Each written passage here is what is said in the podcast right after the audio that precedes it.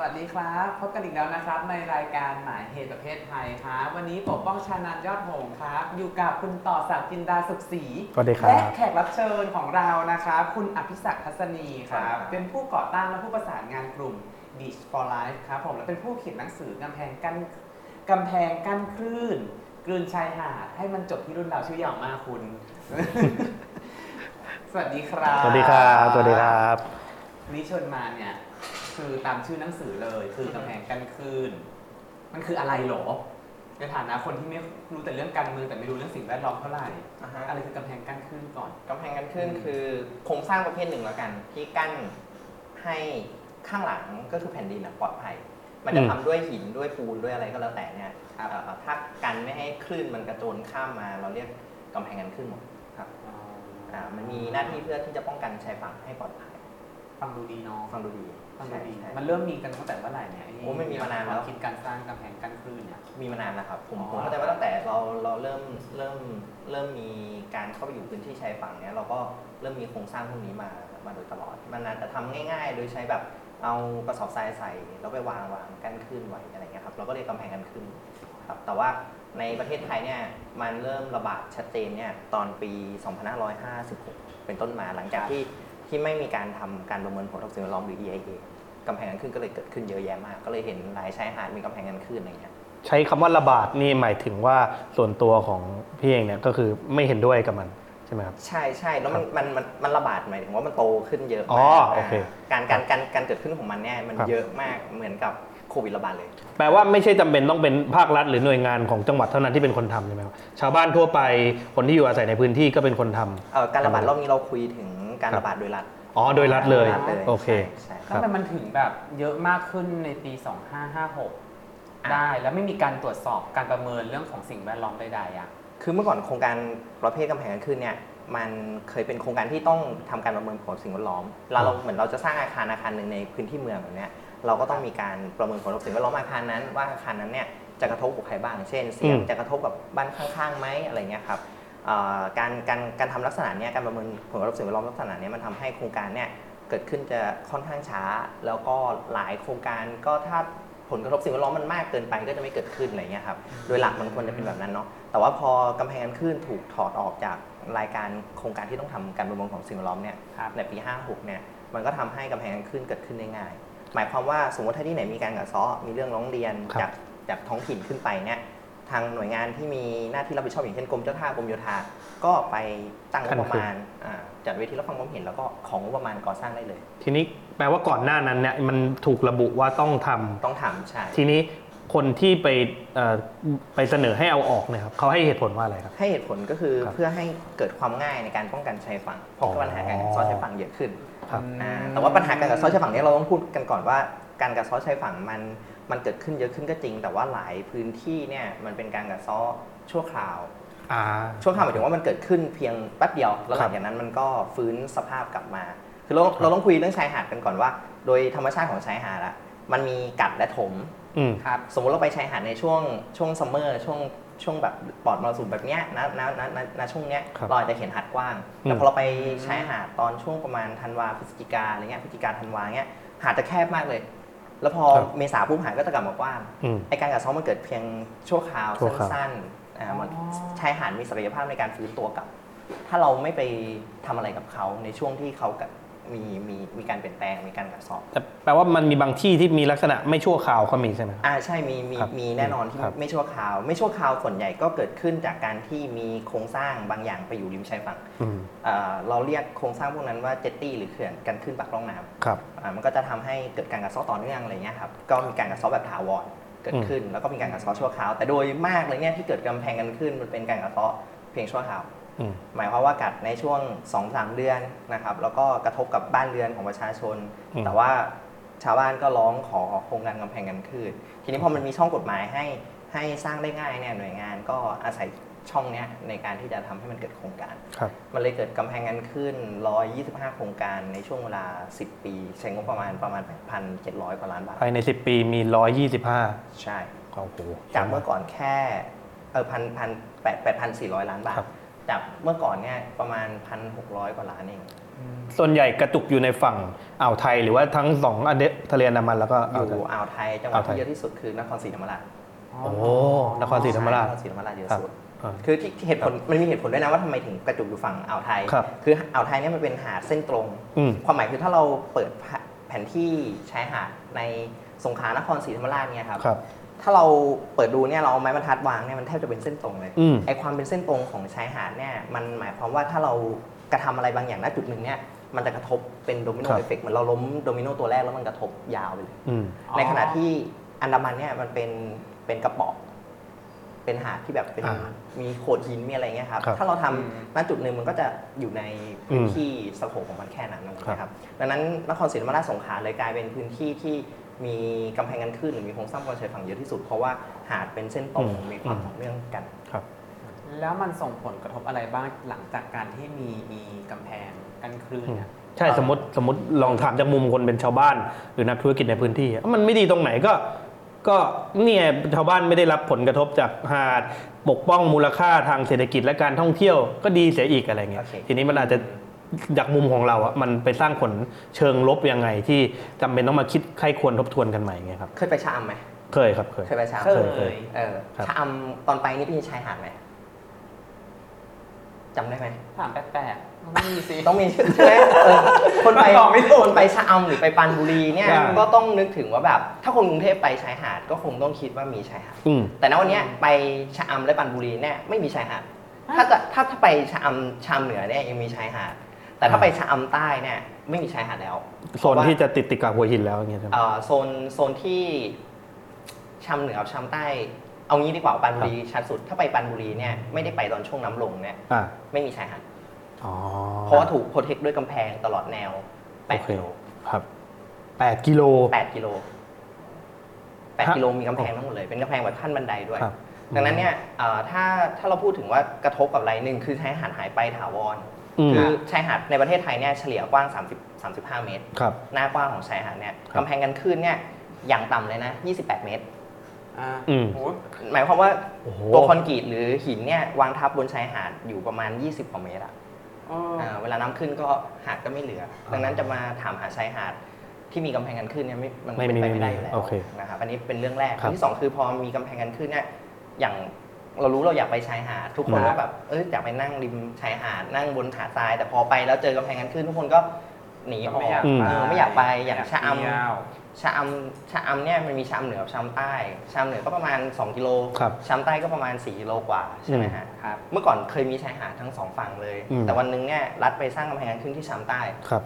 เอ่อชะอำใต้เนี่ยผู้ประกอบการมีอยู่ประมาณ 200 ล็อกนะ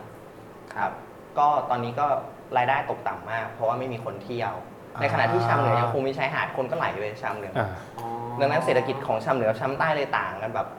สุดๆเลยแปลว่าในพื้นที่ตรงนั้นเนี่ยจริง ๆ ก็อาจจะมีความเห็นต่างในระหว่างชาวบ้านเหมือนกันใช่คือคนที่เป็นเจ้าของบ้านเรือนแต่ไม่ได้ประกอบธุรกิจไม่ได้รายได้มาจากการท่องเที่ยวอาจจะเห็นด้วยกับการมีที่กั้นคลื่นใช่ไหมครับในขณะที่ถ้าเป็นแม่ค้าพ่อค้าอาจจะสูญเสียรายได้ก็อาจจะเห็นไม่ไม่เห็นด้วยหรือเปล่าคือชามชามชามเนี่ยมัน มันมันแปลกนิดนึงตรงชามใต้มันมีการกัดเซาะชายฝั่งจริง ครับเพราะมันมันมีผลกระทบจากอะไรบางอย่างอครับยู่นะครับทีเนี้ยอยู่ๆรัฐก็ไปสร้างกำแพงกันขึ้นในวันแรกเลยเนี่ยตอนที่พวกผมลงไปอะชาวบ้านเห็นด้วยหมดเลย อยากให้ทำเพระอยากให้คิดว่ทำโอเคคือมันเป็นมายาคติของของสังคมที่บอกว่าน้ำกัดเซาะต้องรีบป้องกัน อ่า เราเรียนมาน้ำเข้ามาจะถึงบ้านแล้วเราต้องป้องกัน ครับ แต่แต่ถ้าเรารออีกนิดนึงอะ ชายหาดมันจะฟื้นกลับมาเหมือนเดิมอืมอะไรเงี้ยครับแต่แต่ว่าพอพอชาวบ้านรอไม่ได้เนี่ยชาวบ้านก็มองว่าเอ้ยการป้องกันโดยโครงสร้างที่มันเป็นโครงสร้างถาวรมันคงแข็งแรงเนี่ยมันจะช่วยช่วยเขาได้ ครับ แล้วก็มันก็มีมายาคติที่แบบบอกรัฐว่ารัฐไปบอกกับชาวบ้านว่าแบบทำปุ๊บจะส่งเสริมการท่องเที่ยวนะ อืม ขั้นบันไดเนี่ยลงชายหาดสะดวกอะไรเงี้ยครัเอาบที่มีคนลื่นไปแล้วขาหักเจ็บเออตัวไม่ใช่หรไม่อใช่ไม่ใช่ไม่ใช่ลื่นขาหักอย่างเดียวนะ ลื่นแล้วพิการเลย โอ้โห เพราะว่าหัวไปกระแทกกับ ตัวกำแพงอะไรเงี้ยซึ่งซึ่งอันนี้เป็นสิ่งที่รัฐบอกกับประชาชครันบก่อนที่จะทำโครงการอืมแต่พอทำโครงการปุ๊บกลายเป็นเรื่องตรงกันข้ามเลย เศรษฐกิจในชามใต้พังเมื่อเทียบกับชามเหนือนะครับ แล้วก็อืมชายหาดก็หายไปอืมคนได้รับบาดเจ็บจากการไปไปเป็นเที่ยวพื้นที่ไม่ปลอดภัยอ่าเป็นสำหรับพื้นที่การไม่ปลอดภัยท่องเที่ยวใช่แสดงว่าอีกำแพงกั้นคลื่นเนี่ยมันสร้างในพื้นที่แม้กระทั่งเป็นพื้นที่ท่องเที่ยวด้วย และพื้นที่ที่ไม่ใช่พื้นที่ท่องเที่ยวด้วยใช่ไหมใช่ฮะทั้งที่จริงๆอะอืม ถ้าเราเราเห็นว่ามันมีการกัดเซอชายฝั่ง แล้วเรามองว่าพื้นที่นั้นเป็นพื้นที่ท่องเที่ยวมีความสำคัญต่อระบบเศรษฐกิจเนี่ยครับ เราไม่ควรจะเลือกใช้กำแพงกันขึ้น อืม อย่างกรณีพัทยาเนี่ยครับพัทยามีการกัดเซาะชายฝั่งก็จริง แต่ว่าเขาเลือกเติมทรายไม่ได้เลือกทำกำแพงกันขึ้น อืม อ๋อ งั้นเดี๋ยวเราพักสักนิดนึงก่อนแล้วกลับมาคุยกันใหม่ว่า ผลกระทบเนี่ยมันทำร้ายสภาวะทางสิ่งแวดล้อมแล้วก็ประชาชนชาวบ้านยังไงบ้างครั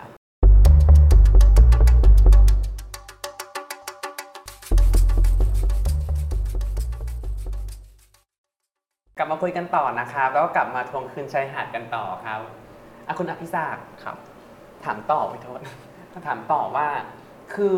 หลังจากที่สร้างกำแพงกั้นขึ้นแล้วว่ามันส่งผลกระทบอะไรอีกบ้าง โอเค เอาอืมเอาเอาเอาที่ที่เสียหายเลยนะ เออ ก็คือ มันมีพื้นที่หลายพื้นที่มาก อย่างเช่น บ้านท่าสารานครศรีธรรมราช หรือแม้กระทั่งณปัจจุบันเนี่ยท่าบอนอำเภอละโนดสองพื้นที่เนี่ยชุมชนหายไปทั้งชุมชนเลย เหตุผลเพราะว่าสร้างกำแพงกันขึ้นแล้วคลื่นเนี่ยมันกระโจนข้ามอุ๊ยอ๋อกำแพงแล้วไปตี คือหมายความว่าเราสร้างกำแพงกันขึ้นไม่ได้มันจะป้องกันคลื่นได้นะ บางครั้งเนี่ยมันออกแบบไม่ได้ออกแบบได้ดีมากเนี่ยครับมันก็มีผลทำให้ชุมชนด้านหลังเนี่ยไม่ได้รับความปลอดภัยนะอืมแทนที่จริง ๆ มันควรจะป้องกันอืมแต่มันกลับกลายเป็นสร้างผลกระทบที่เยอะขึ้น เพราะคลื่นไปตีกับกำแพงอะครับมันจะแรงขึ้น7เท่า สมมติถ้าขึ้นเข้ามาปะทะความสูงแค่1เมตร แต่พอปะทะกำแพงจริงๆ มันจะกระโจนเป็น 7 เมตรอะไรเงี้ยครับซึ่งอันนี้คือสิ่งที่เกิดขึ้นกับ ชุมชนที่มีกำแพงกันขึ้นแทบทุกที่เลย ครับ อันนี้ในกรณีชุมชนหายไปนะครับ อืม หรือกำแพงกันขึ้นไปอยู่บนหาดทรายเนี่ย หาดทรายเนี่ยคือพื้นที่ที่คนใช้ประโยชน์ อืม ชาวบ้านจอดเรือ หาหอยเสียบวางอวน พอมันถูกแทนที่ด้วยหินด้วยกำแพงมันทำอะไรแบบนี้ไม่ได้ อืม ก็ประมงไม่ได้ ก็ทำประมงไม่ได้ ตอนนี้บานาน่าโบ๊ทที่ชะอำใต้ไม่มีแล้วนะ เพราะว่ามันอืมเล่นไม่ได้ ข้างครับ ล่างมันน้ำมันลึกมาก แล้วมันก็แบบอันตรายมากเลยนะครับ ทีนี้ไอ้ขออนุญาตถามไอ้ความรู้ที่ว่าชายหาดมันมีเอ่อ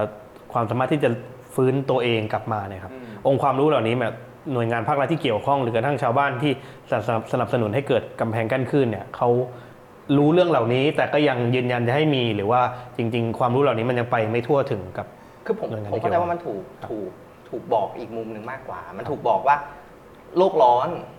อ่าแล้วน้ำทะเลกำลังเพิ่ม โอเคอ๋อดังนั้นเนี่ยเราต้องสร้างกำแพงทั้งอืม ที่จริงๆอะเวลาเราพูดถึงปรากฏการณ์การเพิ่มขึ้นของระดับน้ำทะเลมันเป็นเหมือนเข็ม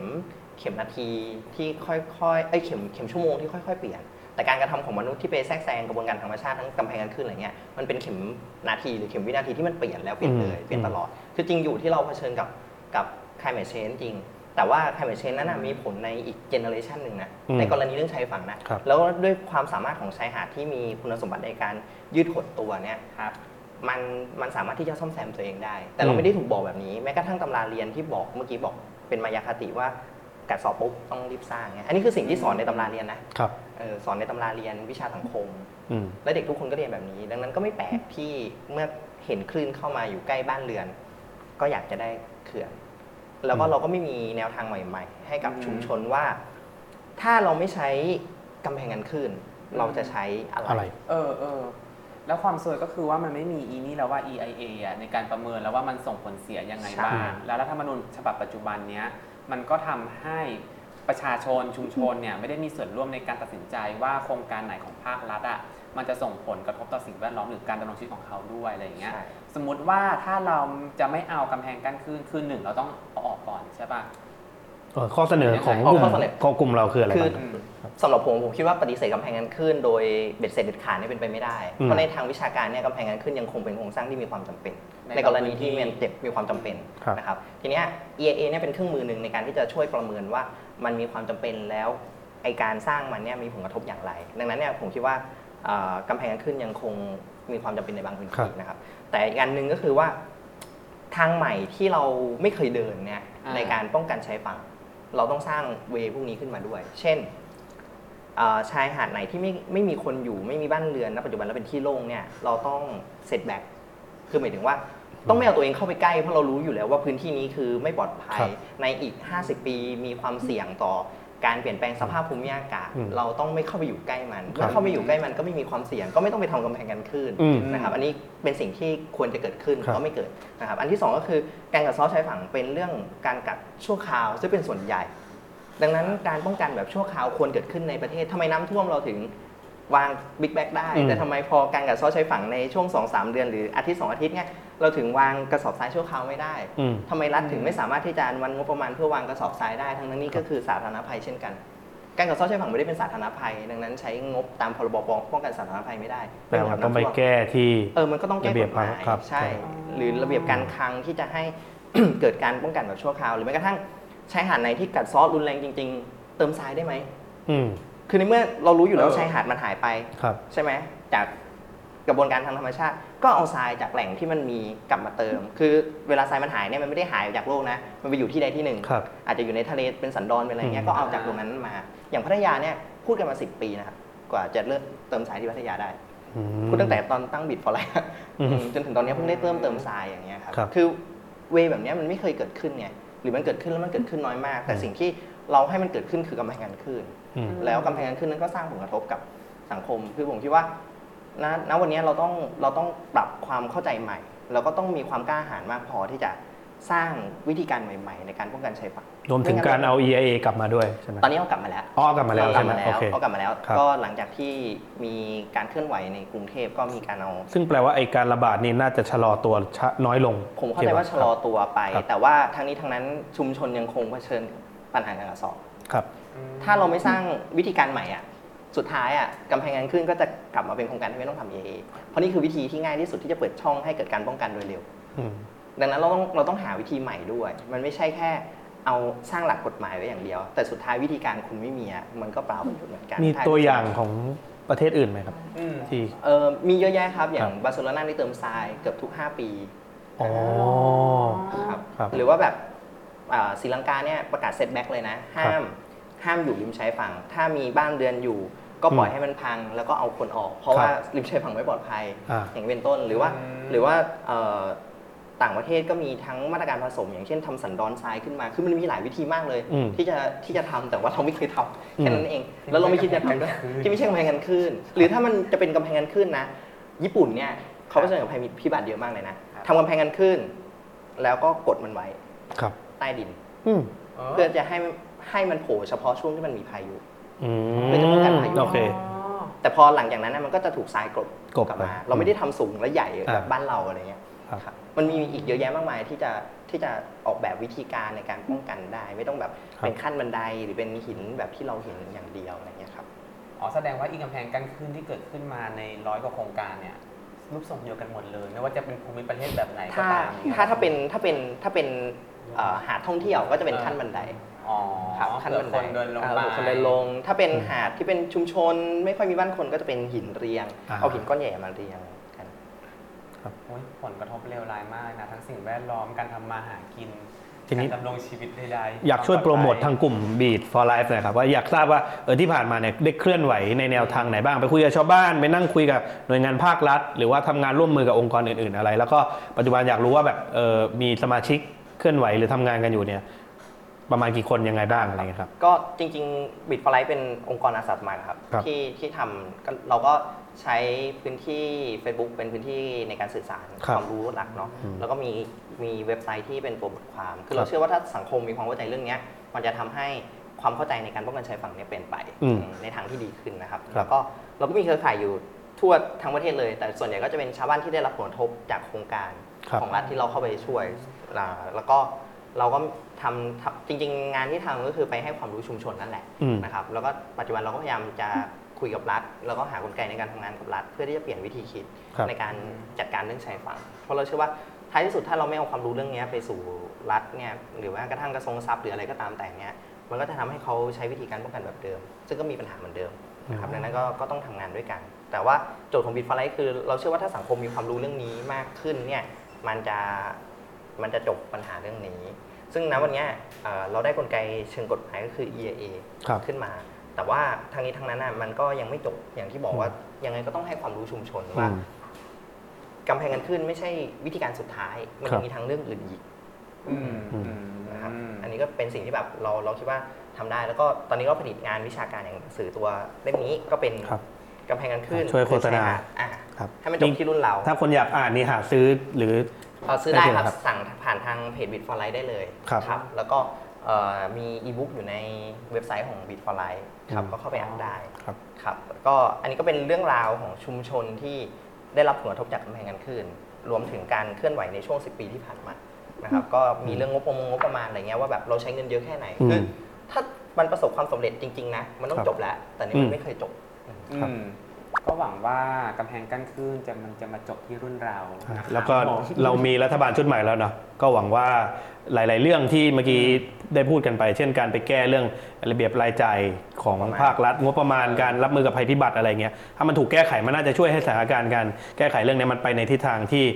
ทางกลุ่มเรียกร้องได้มากขึ้นนะครับก็คาดหวังแล้วก็ฝากรัฐบาลชุดใหม่ด้วยครับ ครับผมขอบคุณมากเลยค่ะ คุณอภิสารขอบคุณนะครับผม ครับผม แล้วพบกันใหม่ในรายการหมายเหตุประเทศไทยทุกวันอาทิตย์นะครับ สวัสดีครับ